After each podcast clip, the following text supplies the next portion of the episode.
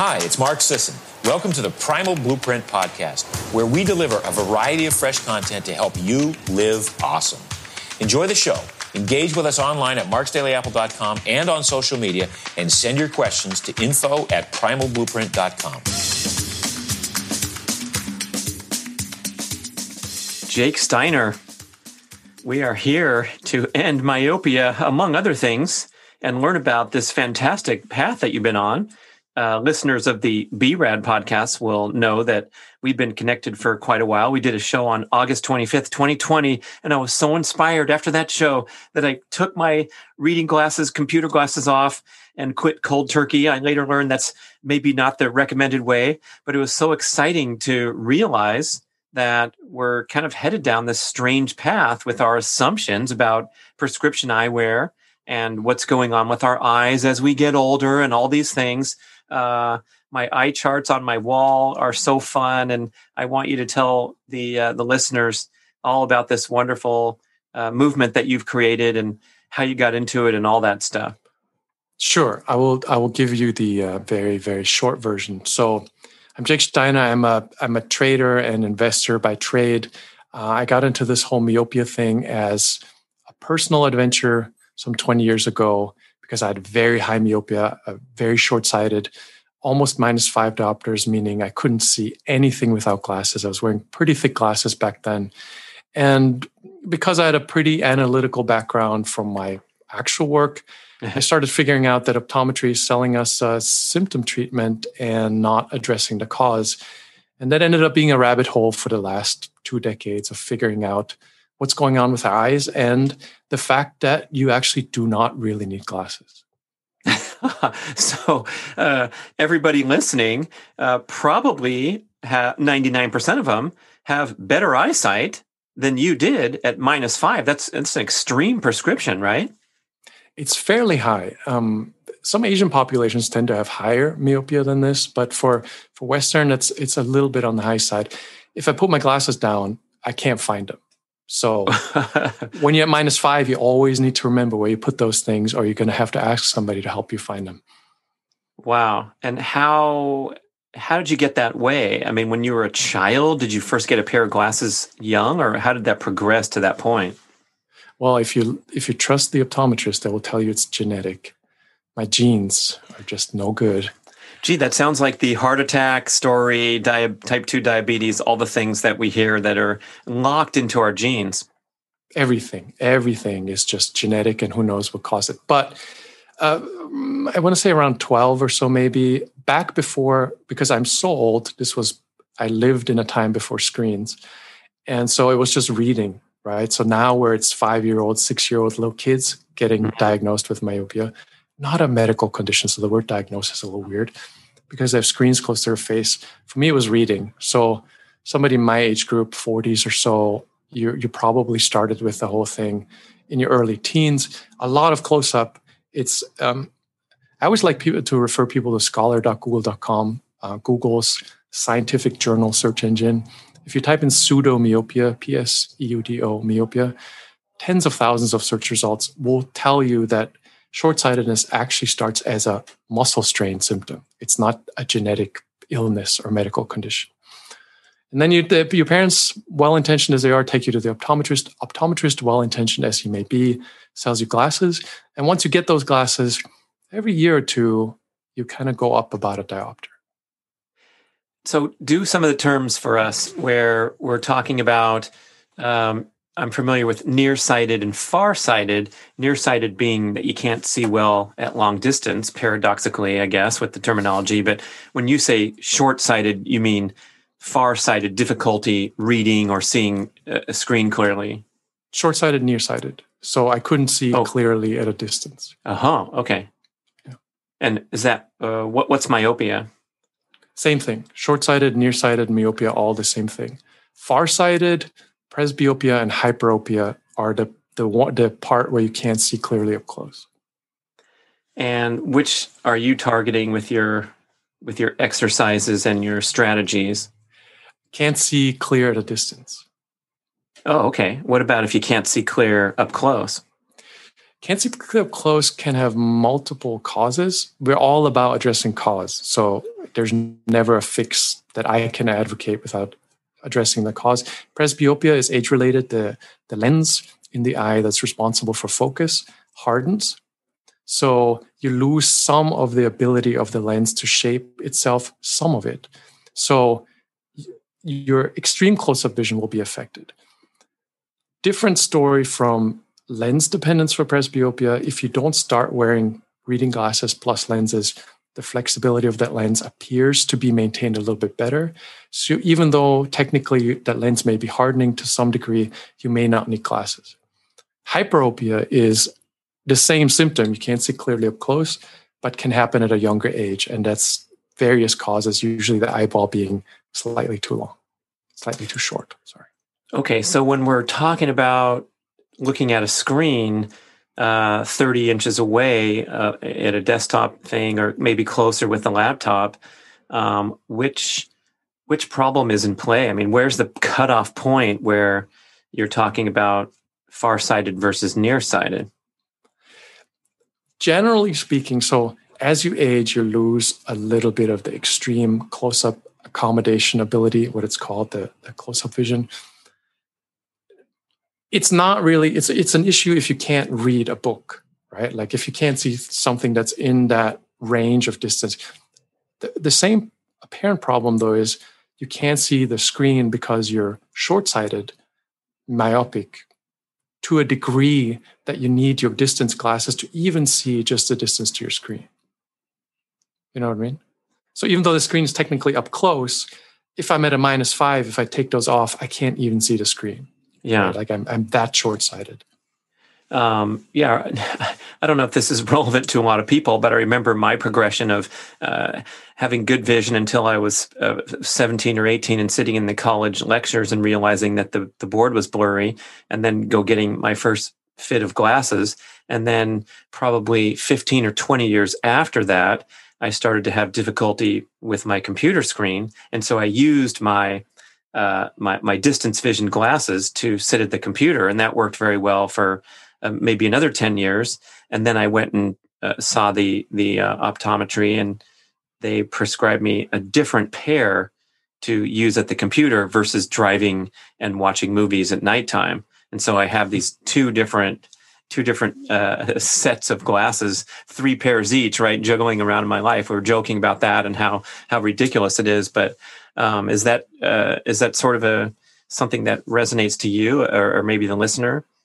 It's fairly common. the the uh-huh. The problem is that if you go to the optic shop, it's a it's a retail store, right? Like unlike a hospital or medical facility, most optometrists, opticians are in shopping malls and places of retail business. So they're primarily in the business of selling you glasses, right? So when you're in your 40s and you show up in there, they're taught choose to give you plus lenses, give you reading glasses, let you try those on. And generally speaking, you can be in that age range where it actually is a little bit more relaxing to see something up close. Problem though is once you start wearing those lenses, the, the lens in the eye is no longer being challenged, shaped for close up. So it loses more of that flexibility. And then you start depending on those. those depending on the plus lenses. Yes, correct. Yeah um, and is the same dynamic at place when you first throw on your pair of minus lenses to see at long distance? Slightly different. So what happens there is the whole thing starts as pseudomyopia. It's a muscle spasm. What happens is there's a there's a lens in the front of the eye. It's a flexible lens. It has a circular muscle around it. It's really cool design, biological design. And the closer you look at something, the tighter that muscle gets, called the ciliary muscle, shapes the lens to hit the, the light on the back of the eye where the retina is, where the visual signal gets processed, right? When you are in that close up mode, that muscle is tense to shape the lens. And if you're in that close up mode for hours and hours and hours and hours and hours, eventually that muscle doesn't fully relax. So you have a muscle spasm. So you first minus one diopter glasses were, were a muscle spasm. Problem is, so your muscle is stuck in close-up mode. So the light is in front of the retina instead of hitting the retina correctly. So if that muscle would relax, the light would converge correctly on the retina.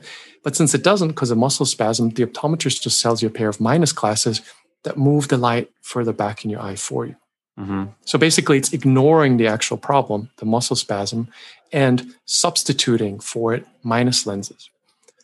Problem with that is minus lenses cause, cause something called hyperopic defocus, where the light focuses a little bit behind the retina, and the eyeball has a system built into it that adjusts its length. So the eyeball can grow shorter and longer, not grow, adjust in length to be longer and shorter, which happens throughout your whole life all the time. Eyeball always adjusts. But now you're wearing the minus lenses, you're getting hyperopic defocus. Your eyes getting a signal that says, hey, I'm too short, and it elongates. And an elongated eyeball is myopia, short sightedness, nearsightedness. So once you start wearing those glasses, you're, you're giving yourself health- real myopia. Correct. So it's called lens induced myopia. oh, if you go mercy. to Google Scholar, yeah, yeah. So you go to Google Scholar, you type in lens induced myopia, you get tens of thousands of search results. In optometry and ophthalmology, peer reviewed clinical science journals explaining this. So I, I, like to point this out because people tend to be skeptical, as mm. they should be with most internet things. But there's a ton of studies in the journals meant for that audience that explain what's happening. So basically, lens induced myopia, you start wearing glasses, your eyeball elongates, and that's why in a year or two you need stronger glasses because your eye adjusted for that for that visual signal. So this muscle spasm is occurring because uh, we're trying like heck. I'm, I'm sitting in the college uh, lecture theater trying to focus on the whiteboard, and it's it's blurry, and my muscles uh, in in a uh, in a position that's uh, lasting too long, and then it spasms. Is that what you're saying? It's stuck in the close-up mode from when you were reading the book. Uh huh. So you ha- you read the book. The muscle is quite tight while you're reading the book, right? And then now when you try to look at the distance, the muscle doesn't completely relax. So it's not giving you your full distance vision back. So the board is blurry. Right. And if you yeah. If okay. you went hiking for a weekend yeah. and skipped the books, the, the board would be clearer. Right. At that stage, when you're just when you're not wearing glasses yet and you're just noticing the board is blurry, muscle spasm for most people in most cases. Uh, so if I w- wake up in the morning after resting my eyes for many hours and then head to the uh, the optometrist's office to get the test, um, I assume my eye is not in muscle spasm at that time if I haven't picked up a book in in many hours. Um, so am I going to am I going to uh, deliver a, a a better test than I might in everyday life when I'm on the screen for hours a day? Very likely. Now, and then that brings us to an interesting point. You can measure your own eyesight. You don't necessarily need the optometrist for the myopia measurement because diopters, myopia, the thing they're measuring is just how far can you see before you get blur. That's mm. all it is. You go to an ophthalmologist for annual checkups, ideally for everything else. I'm just talking about myopia and glasses. You can measure that at home. You can just take a measuring tape from your eye socket to a printed textbook and see how far you can move it from your face before you start to see the tiniest bit of blur. And that distance divided by 100, right? 100 divided by the distance equals diopters. Mm. So diopter isn't some medical term or anything. Mm. It's just an expression of the distance. Back to your point, you can measure your eyesight and it continuously varies. If you measure your eyesight after four hours of Netflix, it's going to be worse. The distance is going to be shorter then if you're well rested and you went for a hike and you have good ambient natural light, that, that distance is going to be greater, right?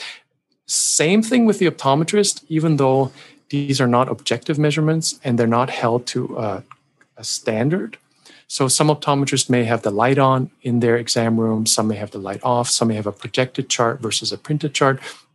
There's all kinds of variables where you can go from one optometrist to the next and get a different quote unquote prescription.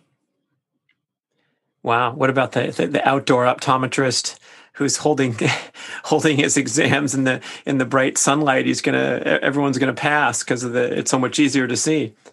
Shaded, yeah, because you know bright sunlight might be or, difficult, but yeah, in the yeah. shade, everybody natural pass. light. But yeah, but they're they're taught to, and the intention of that symptom treatment is to give you the maximum amount of correction. So when you put those things on, everything is crystal clear, including at night, including you're driving your car in a rainstorm. You always just have just super crazy sharp vision. That's the that's the goal, right? And Right. some say that optometrists try not to overcorrect like that, but in practice, they will keep upping the diopters when you're in that exam room until you say, I can't tell any difference anymore.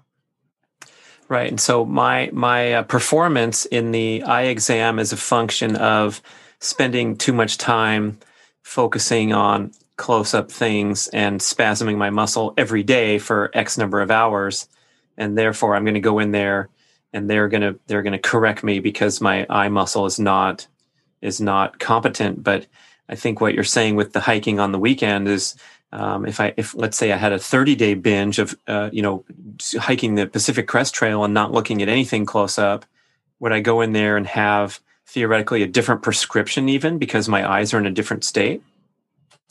To some degree, yes. Depends. Now we're getting into the, there's a lot of little finer details. I'm not recommending people throw away their glasses. If you're at minus five, you need those things for a while, right? The, the very, very short version is you can reduce about a diopter a year on average in little quarter diopter decrements every three to four months if Yeah. you're doing everything else correctly. So slowly over time, you can make that reduction. Generally speaking, if you change the balance of how much time you spend up close and how much time you spend looking at a distance, your vision will improve as long as your glasses are not too strong, right? You want your vision to be like 20 30 to the point where you can make Corrected vision, you mean? Yes, correct. Yeah. So where okay. there's a little bit of challenge remaining, not to the not to an extent that you fall into manhole covers, you can't make out the faces of your friends, but just a little bit, right? So if you combine 2030 and a month of hiking, you're going to notice that that 2030 is going to be probably 2020 at that point. Yeah, I was stunned to uh, go through your protocol, and it was simple as uh, printing out an eye chart, putting it on the wall, and testing myself frequently. Um, one being coming right off the screen uh, for hours, and then having you know a, a, a- a taped mark on the on the floor that was let's say six and a half feet away from line number four when I discovered it blurry, and then coming back from a, a day outside, and I'm now at you know eight feet or well further before the same blur occurs with the same person even on the same day and so i think you know it's solidified that you have a point here that there's so much we can do besides just uh, assume that we're putting on these uh, essentially they're crutches i suppose you could compare them to uh, a brace or a crutch that you put on your knee or your ankle and you know thereby atrophy and weaken the joint and your own natural ability to withstand uh, impact and whatnot. Yeah, that, and that's exactly right. I, the primal concept, that underlying idea, I love very much because it it helps to look at some of these things or many of these things in a much more accurate way, or, or coming from a much more curious perspective, as opposed to you have to realize optometry, the selling of lenses, is a hundred billion dollar a year industry. Hundred billion dollars. Like glasses, those those plastic lenses cost the optometrist anywhere from two to five dollars wholesale. Their cost. The thing you're paying a hundred bucks for, two to three dollars, right? So what, what, what is this like jewelry or something? What, why all the markup? That that's crazy. It is an intensely profitable business, and lenses in plenty of countries aren't prescriptions. The only reasons there are prescriptions in countries like the US is because lens manufacturers did a ton of lobbying, spent Mm. millions of dollars on lobbying to make a clear curved piece of plastic a prescription, right? Mm. So now they're protecting the whole, you can only buy those things from a guy who sells them to you at that markup. That's kind of falling apart now, now that there's Zenni and all those internet places Mm. where you can buy glasses for 20 bucks, right? But that was the whole prescription thing and the whole we don't know it's genetic thing is all just it's protecting a hundred billion dollar year industry and a massive amount of profit. Well, it seems like you can get the the plus the reading corrections right off the shelf. So why not the minuses? That, that that's the weird part. And you just told me we can measure our own eyesight, and you got to plug your app too, because that's the funnest way to measure your own eyesight. So the app is still not so much pluggable. It's in very early stages. Um, there's Yeah. an iPhone app and there's an Android app that's community developed. So it's you know it's, it kind of works. The iPhone app only goes to about four four and a half diopters uh, close, right? As close as you can hold it. That's a limitation of the hardware. So it's still, we're very much working on it. But the basic premise is your front facing camera can measure the distance to your eyes. So what the app does is it finds your eyes and it just tells you how far your phone is from your eyes. So if you have an average amount of myopia on less than four and a half diopters, you can you can pick up your phone, turn on the app, the app finds your eyes, and it just tells you how far that is. And you can look at the result in centimeters or inches or diopters. Right. So you can literally just look at the screen and be like the tiniest amount of blur.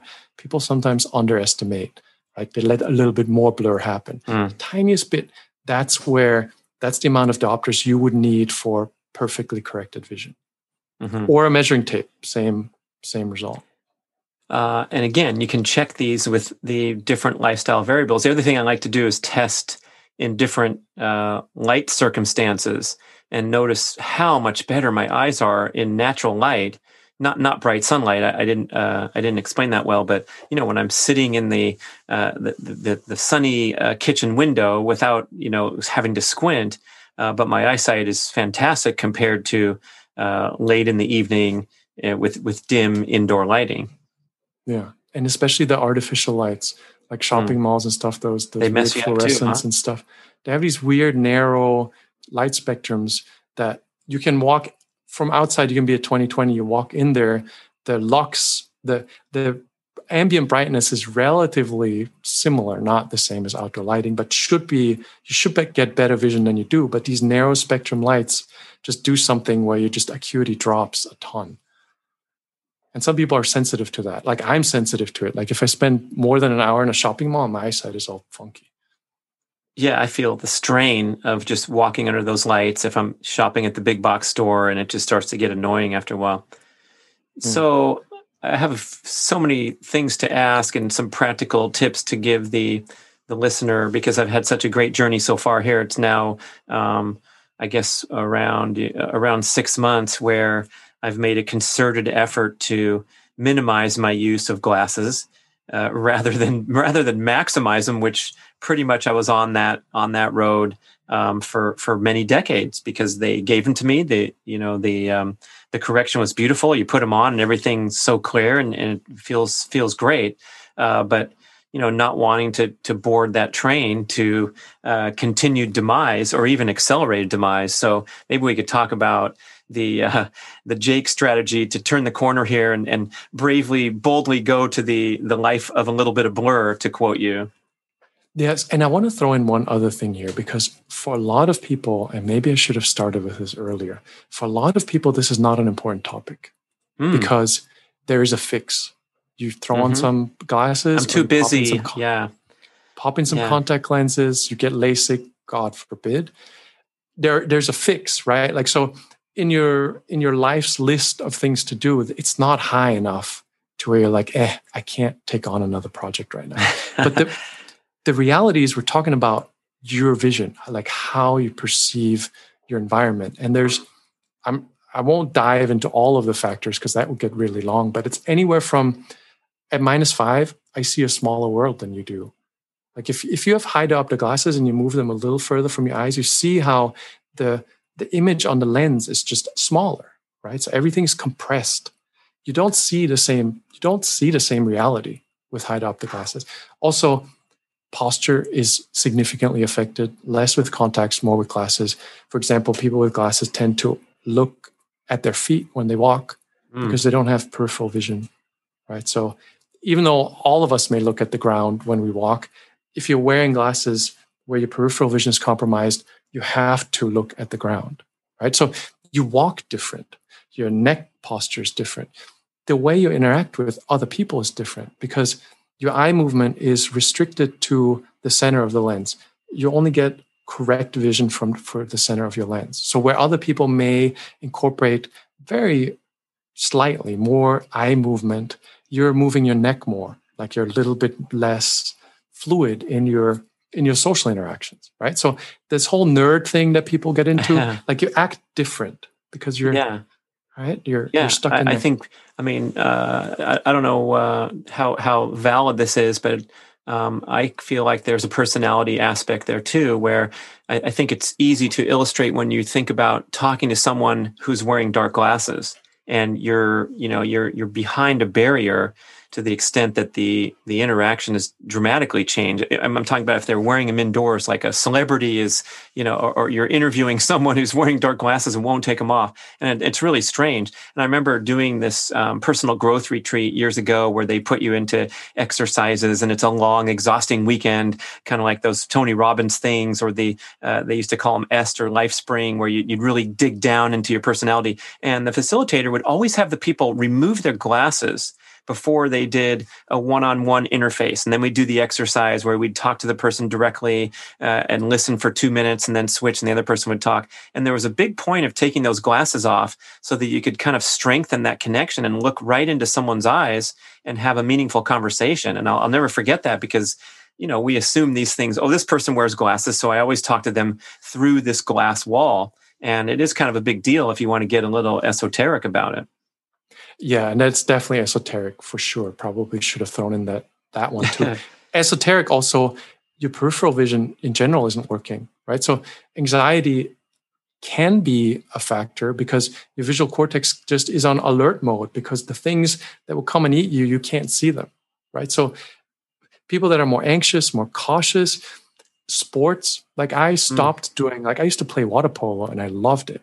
But as my glasses got stronger and stronger, I just couldn't do it anymore because I couldn't see the ball, right? Soccer and stuff, I was afraid of the ball mm. because if the ball would come flying from from outside of my central vision, I'm not seeing it. Hits me in the face, right? So it made it changed in my teenage years how I socially interacted with my peers, right? Because I just got scared of the thing. It, and I didn't realize this till in hindsight. Like I, I kite surf now, I paraglide, I do all kinds of things that I didn't see myself doing because I didn't think I had the capacity, right? Like everything from fine motor control to just the ability to function in those environments. Once I didn't need glasses anymore, uh, completely changed my interaction with with my environment. So I think for people that are not so much into it because they're like, "Hey, I wear my contacts, I'm fine." There's a lot of related bits that you can be fixing by addressing your eyesight. Okay, so if we want to go from minus four or minus even more than that, um, rather than peeling our glasses off, like Brad Kearns, who I have to say, my eyesight was not terrible to begin with, with either of those prescriptions, right? So I was able to function on my computer, ditching the reading glasses, and my distance vision was used mainly for seeing at night when I was driving or, or watching a movie or wanted that clarity. Uh, but you know, the the revelation that if I just uh, absorbed that slight amount of discomfort you're talking about, but not too much. Let's let's talk through that that little bit of blur strategy. So the short version, uh, it's not a ten step thing, right? Like I always say, it's like taking a basic university course. Like figure you're going to invest a month or two in just educating yourself about some basics, like how the biology works and how optics work, just simple little things, and a lot of little details about what habits affect your eyesight and what stimulus affects your eyesight. So there isn't really a super quick answer. But the short version is don't wear your distance glasses during close up, right? Those things are are meant for distance vision. Anytime you wear stuff that you can see to infinity with clearly up close, hyperopic defocus, mm. right? Also more strain on the ciliary. So starting point, a diopter to a diopter and a half less for close up, right? Get computer glasses, basically. Mm. And ideally, what you would do is you would measure your screen distance, like your normal, ergonomically comfortable distance, and get yourself a pair of glasses that only let you see clearly to that distance, right? So if I move back a little bit, te- text is blurry. So now I have a super convenient way to challenge my sight. Just sitting in front of my screen, I move back a little bit, things are blurry, blink, try to clear it up and that we call it active focus. It's something that everybody has who's got good natural vision. And most people who wear strong glasses forgot how that works. It's just something's a little bit blurry is normal. That happens, right? You can have great eyesight, still happens. If you have great eyesight, you you just instinctively you blink at it and it clears up to some degree, right? Like there's a there's an amount of of active vision that you can challenge that everybody has. If you've been wearing strong glasses forever, it may take you a while to rediscover that ability. But the idea is you wear a diopter and half lower for close up. Now your screen is clear at an ergonomically comfortable distance. You move back an inch and things start to blur. And now you can practice that active focus and challenge your vision, giving it that stimulus that over time improves your eyesight. Right. So that's the first part is you have to address the close up. You cannot wear distance glasses for close up without introducing a lot more strain and potentially causing your eyesight to get worse. And then the second part is you do the same thing for distance. First, you figure it out for close up. You spend a month or so enjoying that. Don't mess with your distance glasses at all. Figure out the one focal plane first where you're comfortable. You're not outside, you're not driving, you're not walking, you're just sitting in front of your desk. Really simple and safe way to figure out what works for me, right? And then after a month or two, you're your eyes are more relaxed, your vision might already be improving, then you figure out what do I need for distance, right? If you used to have a minus four and it might be minus 3.5 will give you a really similar result, right? Like maybe it'll not quite give you super crystal clear vision, but it'll be fine to make out facial expressions, recognize your friends. DMV requires 2040 for hmm. driving. And I'm not saying you should wear anything low for driving anyway, but I'm just saying like 2030 is still quite good. So eventually, you address your distance glasses to include a little bit of challenge. You just dial them down a tiny little bit. So you're saying practice. go into the optometrist and say, "Hey, I want to change. I want a new prescription, uh, a little bit uh, off my my, uh, my my piece of paper, my script here, and and try to fight that battle." I guess that doesn't sound easy. No. So people make it work and mm. i always i i'm spoiled because i mean here for example or like right now i'm in thailand i can just walk into a glass shop and tell my one minus three and they'll sell me minus three. Like no prescription necessary. but they're not protecting their lens profits the way that the the smart ones have done in for example in the us technically though so here's my thing. I don't like starting fights with people. We mm. all want to get along. I i used to go i myself used to go to optometrists if I move to a new town, I need a guy that sells me lower diopter glasses. I just walk into, especially mom and pop places late morning, and I just say, when I work in front of the computer, my distance glasses give me a headache, right? And my old optometrist gave me a diopter and a half less for computer glasses. The dog ate them. Will you make me new ones? Mm. If they say no, then I just go to the next one. Somebody will, right? Yeah. They don't, they technically there's a little bit of a liability question mm. because if you start driving around with those and you get an accident mm. and they go, hey, where did you get those glasses? Oops, right? So you have to be kind and realize that they're going out on a limb for you, making you those. And then for distance vision, per law, like for example, what I said about the DMV, it's 2040 is the requirement. There is no legal requirement for them to give you the strongest possible glasses. It's not worth going down the argument route, but technically, again here the headaches right? Like you correct me to 2015 in the dark i get headaches right? Just let's do 2030 right? mm. and if they got you computer glasses they will hook you up with that also right? I usually avoid the big story right? Because then you're really getting into their fundamental belief system of mm. it's genetic and glasses are the answer. You don't you you don't want to assault that right? So generally i'm just like hey this is what i need somebody's going to be friendly and then you bring them coffee and donuts and then you have a local supplier right? or you buy them online that's what most people mm, do right. they go on zenni and they say minus three and zenni ships you minus three yeah i haven't bought glasses online in eight years or something but i remember having to call the optometrist's office extract the prescription from them when i wasn't buying from their little shop and it was a whole big deal and i finally got a hold of it and then was able to get a verified uh, purchase, but they, I don't think they would sell me anything a long time ago. But it's nice to know there's people out there that you can you can pick and choose whatever you whatever correction you want. Yeah, and it's technically they're supposed to verify. Mm. I, I, really don't like calling those things prescriptions. I call them subscriptions normally mm. because, you know, it's like I'm not saying it's a medical device. It's a clear piece of plastic, and because of lobbying, they got this thing around. So now when when they say the bill is two hundred dollars, it's a prescription right? You don't question it, right? Mm. It, it's a really helpful sales tactic because if you said these two pieces of plastic are $200, you might go, really? Are they though? because they're two to five dollars. There's there's a there's an article in the LA Times a while back. If you search LA Times LensCrafters, there was just a huge fallout. One of the senior executives left and told the whole LensCrafter stories from the 5,000% markups to the way they deal with customers. Like it is dubious mm. in a hmm. lot of cases. And this is not to paint all of optometry mm. with the same brush, but there's definitely a tendency for it's a symptom treatment that makes a lot of money, right? For example, you could buy contact lenses online. Till very recently, you just pop online, you put in the diopters, and off you go. Now, they, again, lobbying happened where they said this can't be going on, right? Because the the optometrists, the, the online shop charges like 40% loss less than the optometrist.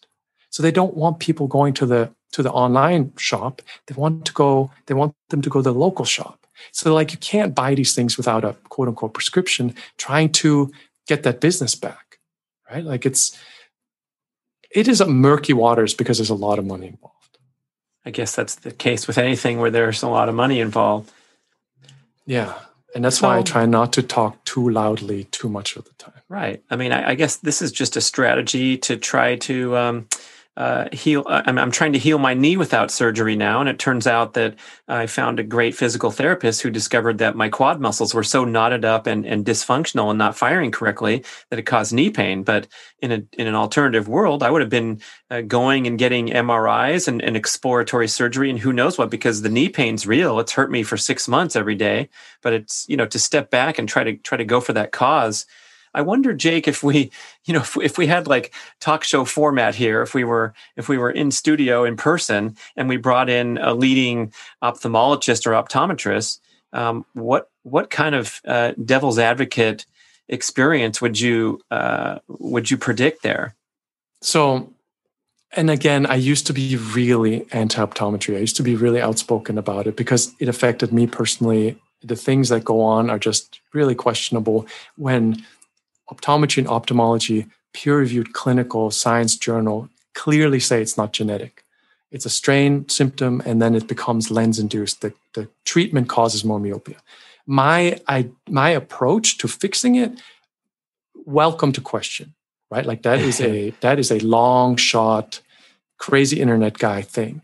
But what caused it and the fact that the lenses make it worse is basically fact. Yeah, Google right? Scholar. So, if you don't like Jake's take here, people, go on to Google Scholar. Right. Yeah. So there's there's that there's that aspect. And then I get so much stuff, insider stuff, because just it's a big, I mean, myopia has gotten pretty big. Like I have sales documents that that lens manufacturers present to optometrists in big meetings discussing the same science I discuss. They know about this. This is not unknown. It may not be known to your local optometrist, entirely possible. But by and large, this is known. And what I say, and I don't want to sound like conspiracy theory, but they don't address this if there's no patentable, marketable, profitable product involved. Mm-hmm. And I've been saying this for so long. Recently, these contact lenses came out called MiSight contact lenses. And what they do is they have rings of changing focal planes trying to reduce the hyperopic defocus right? So the hyperopic defocus is the thing that the light converges behind the retina, makes your eye grow longer, makes your eyesight worse. So this contact lens is designed with these rings to reduce or eliminate hyperopic defocus to not make your eyesight worse while you wear them. Hmm. If you look at how they explain how this works, all magic, it's not genetic, right? The, the, the glasses cause more myopia. And they're saying, hey, glasses cause more myopia, but now we have these new contact lenses that will prevent this from happening. Never discussed before until there was a patented marketable product. Right now, you got expensive contact lenses. Now, all of a sudden, we know about this. Wow. You know, that's wild. Yeah. Well, I'm, I'm thinking of uh, another uh, podcast guest, good friend of mine, Dr. Ron Sinha, and he, he talks about um, the prescribing of statins to some of his patients. And he says, you know what?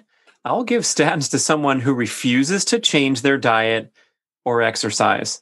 And it was such a great way to, to point it because um, clearly there's a better way. We know all the drawbacks of statins. We know you can correct these things with diet and exercise, lifestyle modification really quickly in a matter of weeks when it comes to adverse blood values. But a lot of people, just like you said at the start of the show, if you don't care and you don't mind throwing on that pair, knowing it's going to get worse and worse throughout life, and you're de- you, you don't care about those uh, real time sort of inadequacies in your life experience when you're wearing glasses, then I think you're ideal candidate for uh, continued visits to the optometrist. And uh, you mentioned uh, you made a funny face when when you mentioned surgery, so I'd like you to address that. And I mean, it seems very popular these days, but what what's the um, what's the drawbacks there too? Um, this surgery. I you go to Google and you type in the name Morris Waxler, Dr. Morris Waxler he was he led the FDA team that got LASIK approved. He was the main dude who made who got LASIK through, right? Like they the FDA looks into it. Is this going to get approved? Can we do this? Is a good idea? Look at what his opinion is now. This is not just some kook on the hmm. internet. This is the FDA guy. He says, should have never done that. Worst mistake of his life. Terrible, terrible, terrible idea that is the dude, right? That is the guy in the FDA that got the thing approved. You can go to LASIK complications, uh, mm. the website, tons of stories there. The flap apparently doesn't heal properly ever. The big problem with with with laser surgery is it's not a fix. It is a the same as a contact lens, except that it's cut directly into your eye, right? So if your vision has been getting progressively worse, then the LASIK is not going to stop that. The LASIK is just the next higher diopter number, mm. right? If every year your vision got a little bit worse, after LASIK, the next year your vision is still going to be a little bit worse. It only works if your myopia is stable, right? Like mm. f- for one. And then a lot of the side effects are not treatable. So, right, like if you start having super dry eyes or you start seeing flares at night, whatever the many side effects that can happen, can't do anything about it. So for something that you could just remedy with a little bit of time and patience on your own without invasive procedures, it's a pretty high risk. And I'm not a doctor, I'm not an expert. I don't work at the FDA. This is one guy's opinion, basically. Yeah. I also want to say statins. My my parents are both physicians. My mm. dad loves statins, loves statins.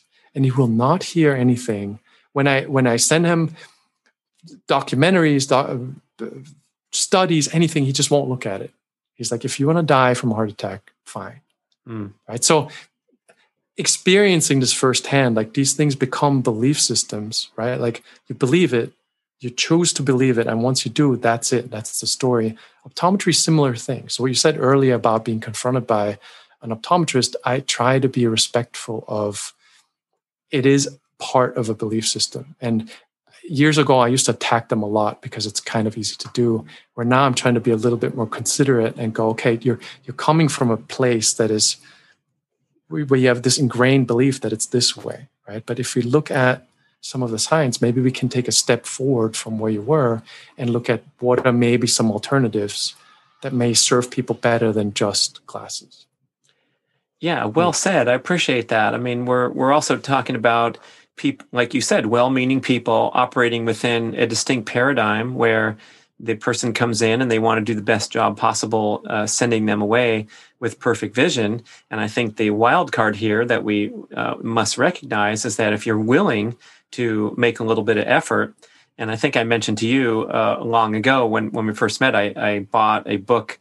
This is probably at least 20 years ago now and I think the title was How to Improve Your Vision Without Glasses.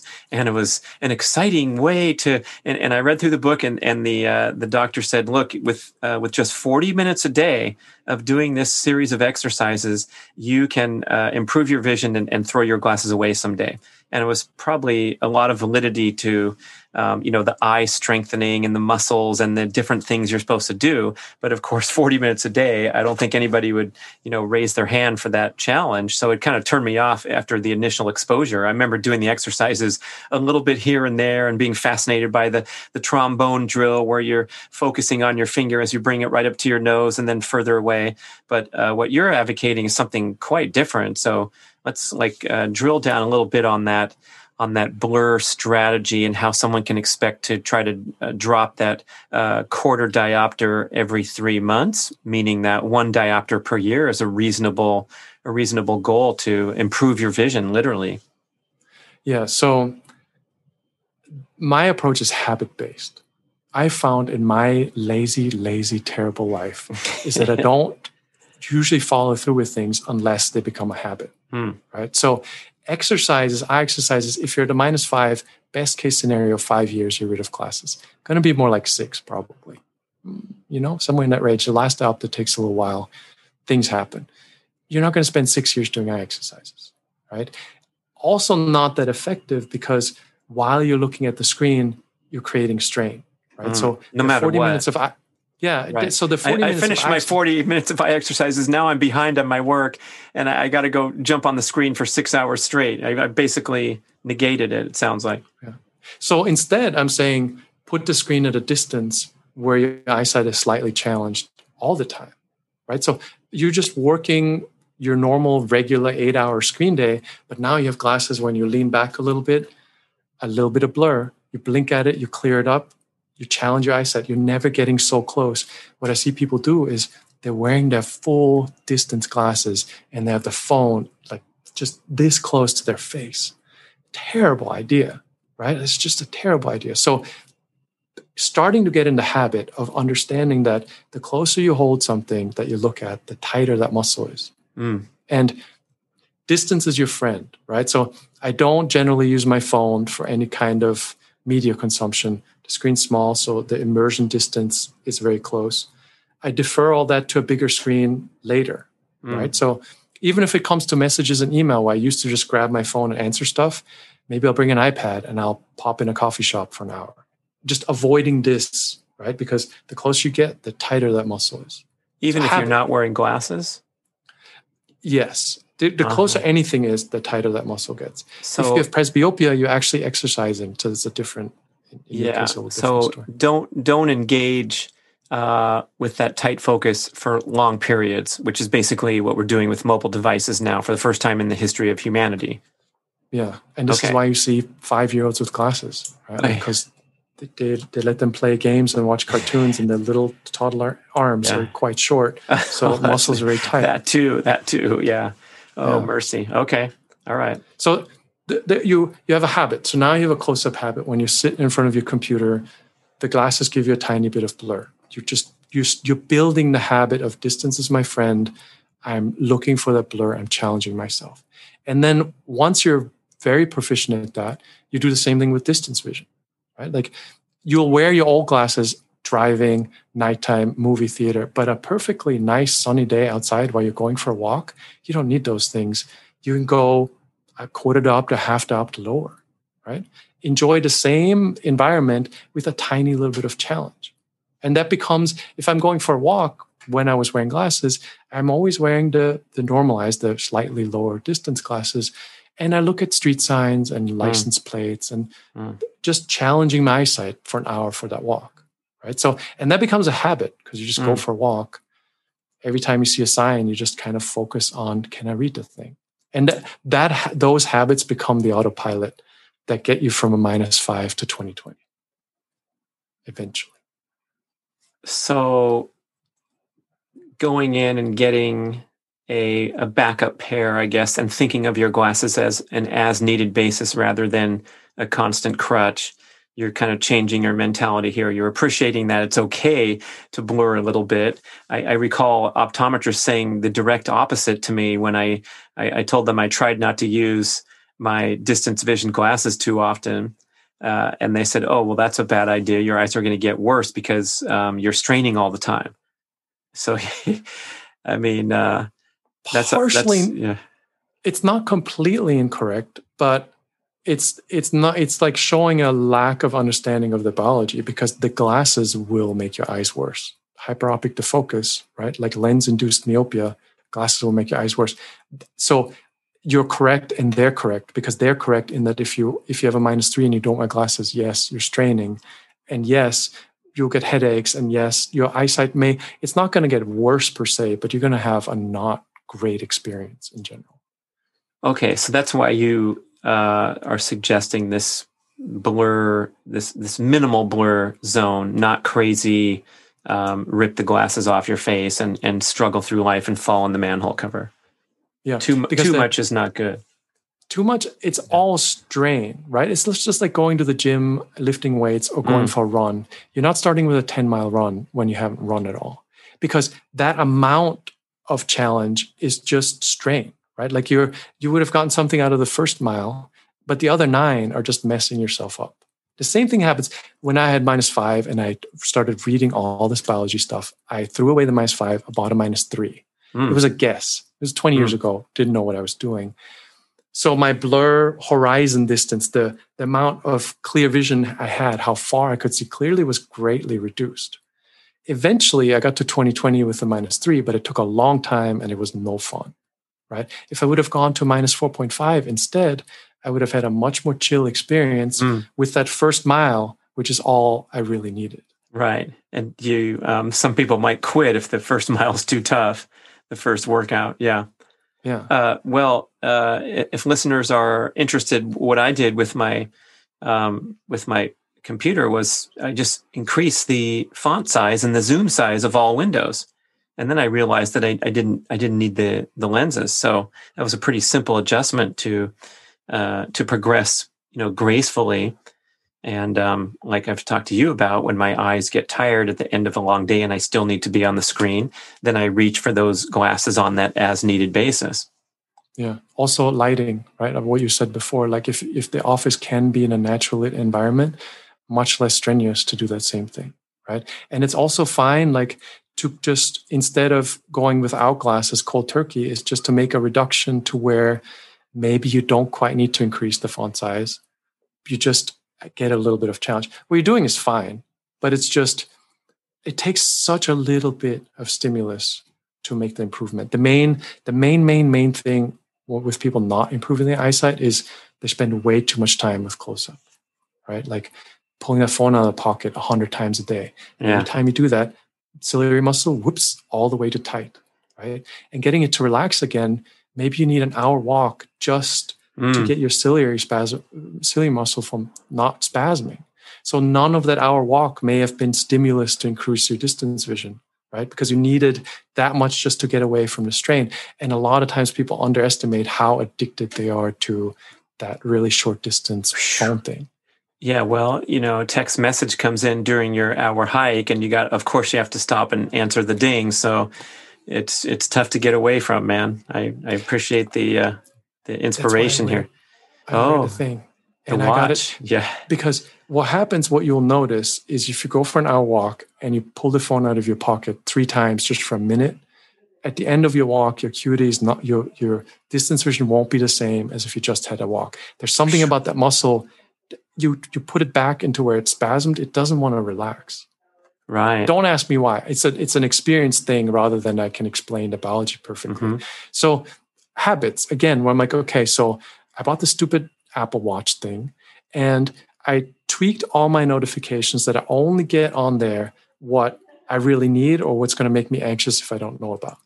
Right. But this is not getting me because on the phone you get all your other notifications. And mm. while you're already on there, you click the link and you answer the thing and you do the thing. With this, I'm just like, oh, okay, I'm going to take care of that later. Mm. Right. So that's why I mean it's like more like a little university course where you're you're tweaking your lifestyle slowly in a direction to not be so strain focused. Love it.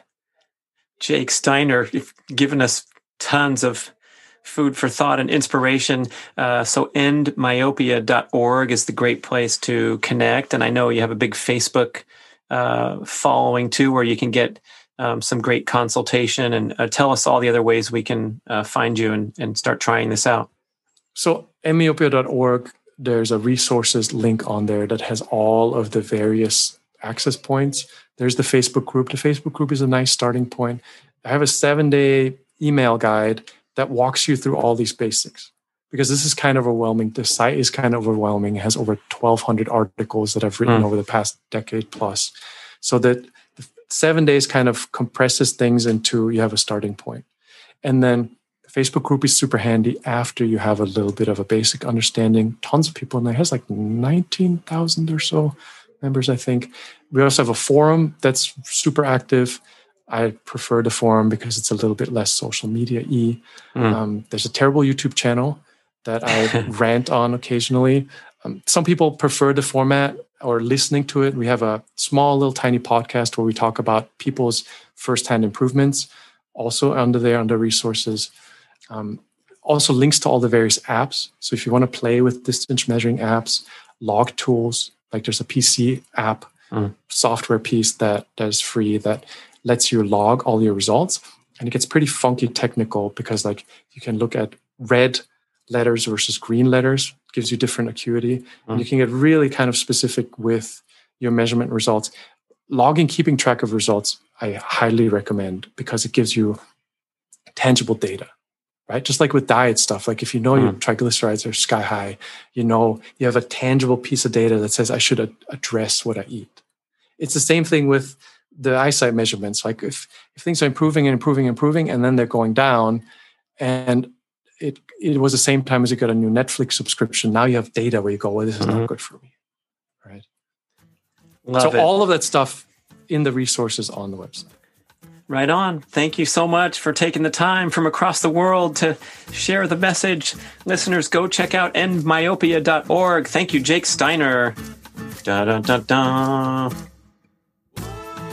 Make sure every salad is dressed for success with Primal Kitchen dressings and marinades. Versatile, flavorful, and unique, use Primal Kitchen dressings to marinate meats, dunk veggies, and add complexity to your favorite salads.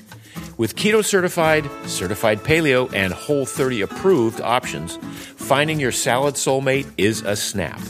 Choose from updated classics like ranch, Caesar, Italian, balsamic, honey mustard, or Greek.